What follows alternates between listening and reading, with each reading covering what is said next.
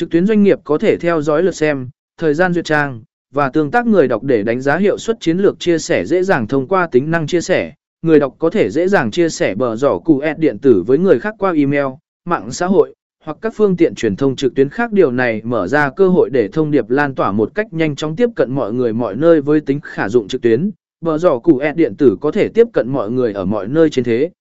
Giới điều này làm cho chúng